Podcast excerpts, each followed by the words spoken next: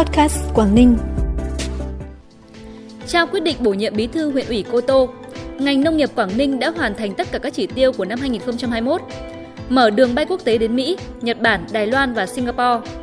Biến chủng Omicron tiếp tục lây lan mạnh, Tổ chức Y tế Thế giới cảnh báo nguy cơ. Đây là những tin tức đáng chú ý sẽ có trong bản tin hôm nay 29 tháng 12. Sau đây là thông tin chi tiết.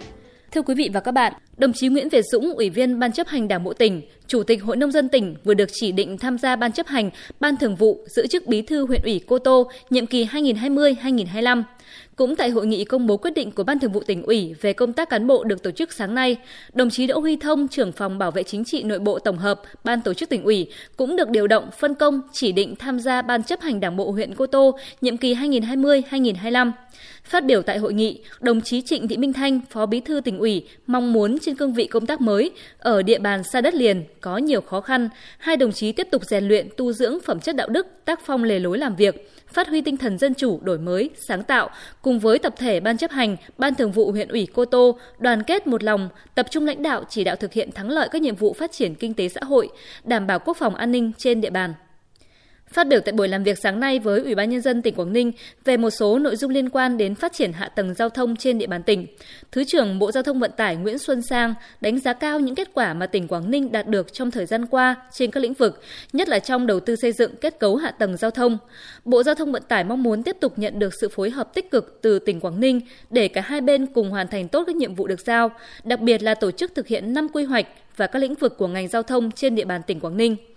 Tiếp thu ý kiến của Bộ Giao thông Vận tải, Phó Chủ tịch Ủy ban nhân dân tỉnh Quảng Ninh Bùi Văn Khắng khẳng định, Ủy ban nhân dân tỉnh sẽ chỉ đạo Sở Giao thông Vận tải và các ngành liên quan khẩn trương phối hợp với các cục vụ của Bộ Giao thông Vận tải để triển khai các nội dung công việc đảm bảo theo đúng lộ trình đã được hai bên thống nhất.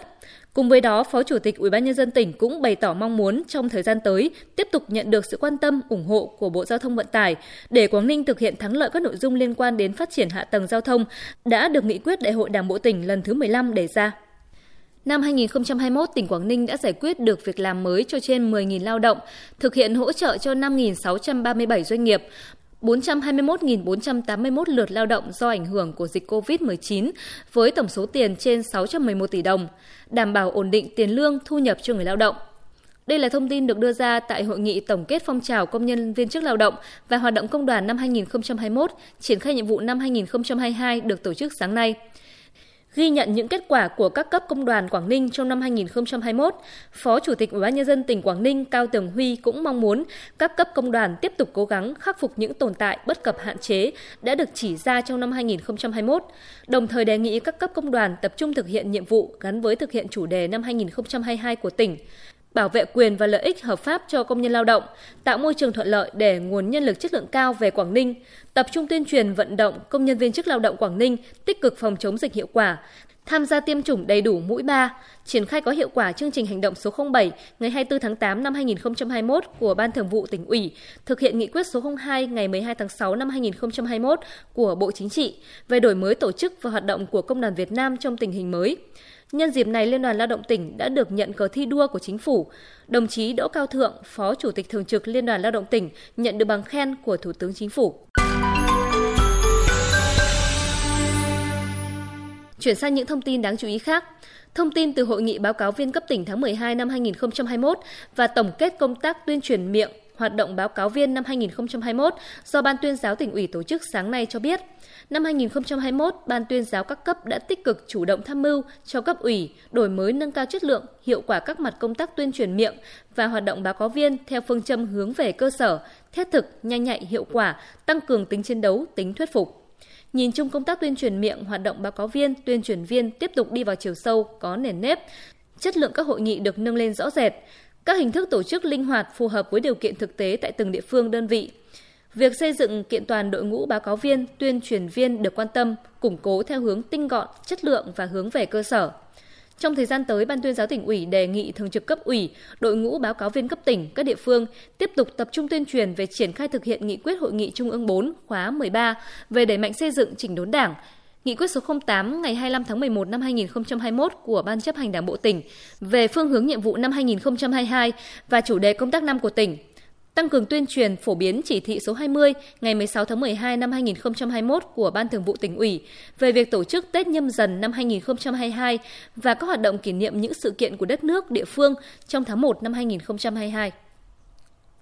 Tin từ hội nghị trực tuyến tổng kết năm 2021, triển khai nhiệm vụ năm 2022 do Bộ Nông nghiệp và Phát triển Nông thôn tổ chức sáng nay cho biết,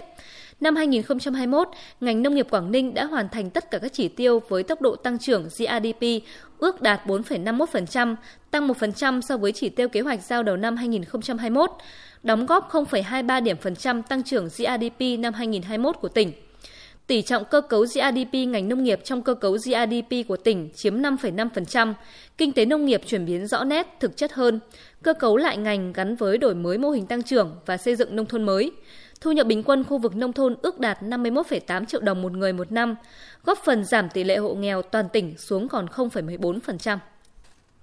Theo Ngân hàng Nhà nước chi nhánh tỉnh Quảng Ninh, năm 2021, hoạt động tín dụng được mở rộng, đảm bảo chất lượng, vốn tín dụng tập trung phục vụ cho sản xuất, kinh doanh, các lĩnh vực ưu tiên phù hợp với hướng chuyển dịch cơ cấu kinh tế của tỉnh với mức tăng trưởng 5,4%. Công tác xử lý nợ xấu và kiểm soát chất lượng tín dụng được tăng cường, kéo giảm tỷ lệ nợ xấu xuống còn 0,8%. Các giải pháp tháo gỡ khó khăn cho doanh nghiệp, người dân, khách hàng bị ảnh hưởng bởi dịch COVID-19 được triển khai kịp thời. Thanh toán không dùng tiền mặt, chuyển đổi số trong hoạt động ngân hàng và các giải pháp cải cách hành chính, cải thiện môi trường đầu tư kinh doanh tiếp tục được đẩy mạnh góp phần tích cực nâng cao và duy trì vị thế dẫn đầu cả nước về các chỉ số cải cách hành chính, chỉ số năng lực cạnh tranh của tỉnh. Công tác thanh tra giám sát, công tác quản lý ngoại hối, thị trường vàng được tăng cường, đảm bảo tuân thủ theo đúng quy định của pháp luật. Liên quan đến hoạt động từ thiện của các nghệ sĩ, lãnh đạo Cục Cảnh sát Hình sự C02 Bộ Công an cho biết, trong thời gian từ tháng 5 năm 2021 đến nay, trên các mạng xã hội liên tiếp đưa tin phản ánh về tình hình các cá nhân kêu gọi từ thiện, một số trường hợp gửi đơn tố cáo một số cá nhân chiếm đoạt tiền từ thiện. Trong quá trình làm việc với trường hợp tố cáo phối hợp các ngân hàng, các địa phương tiếp đón đoàn từ thiện để tiến hành xác minh hoạt động từ thiện. C02 xác định những cá nhân đứng ra kêu gọi từ thiện sau khi nhận được tiền ủng hộ có đi đến các địa phương để làm công tác từ thiện. Thậm chí trong thời gian nhất định đã đóng tài khoản và dừng tiếp nhận. Sau khi có tiền họ trực tiếp đến các địa phương hoặc qua đại diện đi làm từ thiện. Qua điều tra, C02 cho rằng có trường hợp lượng tiền vào tài khoản từ thiện của người đứng ra kêu gọi còn ít hơn số tiền họ mang đi ủng hộ. Điều này được Ủy ban nhân dân, Mặt trận Tổ quốc nơi các cá nhân làm từ thiện xác nhận. Đến thời điểm này đã có Mỹ và bốn quốc gia đồng ý với đề nghị của phía Việt Nam mở lại đường bay quốc tế thường lệ gồm Nhật Bản, Đài Bắc, Đài Loan, Trung Quốc, Singapore và Campuchia. Đây là thông tin vừa được Cục trưởng Cục Hàng không Việt Nam Đinh Việt Thắng báo cáo Bộ Giao thông Vận tải.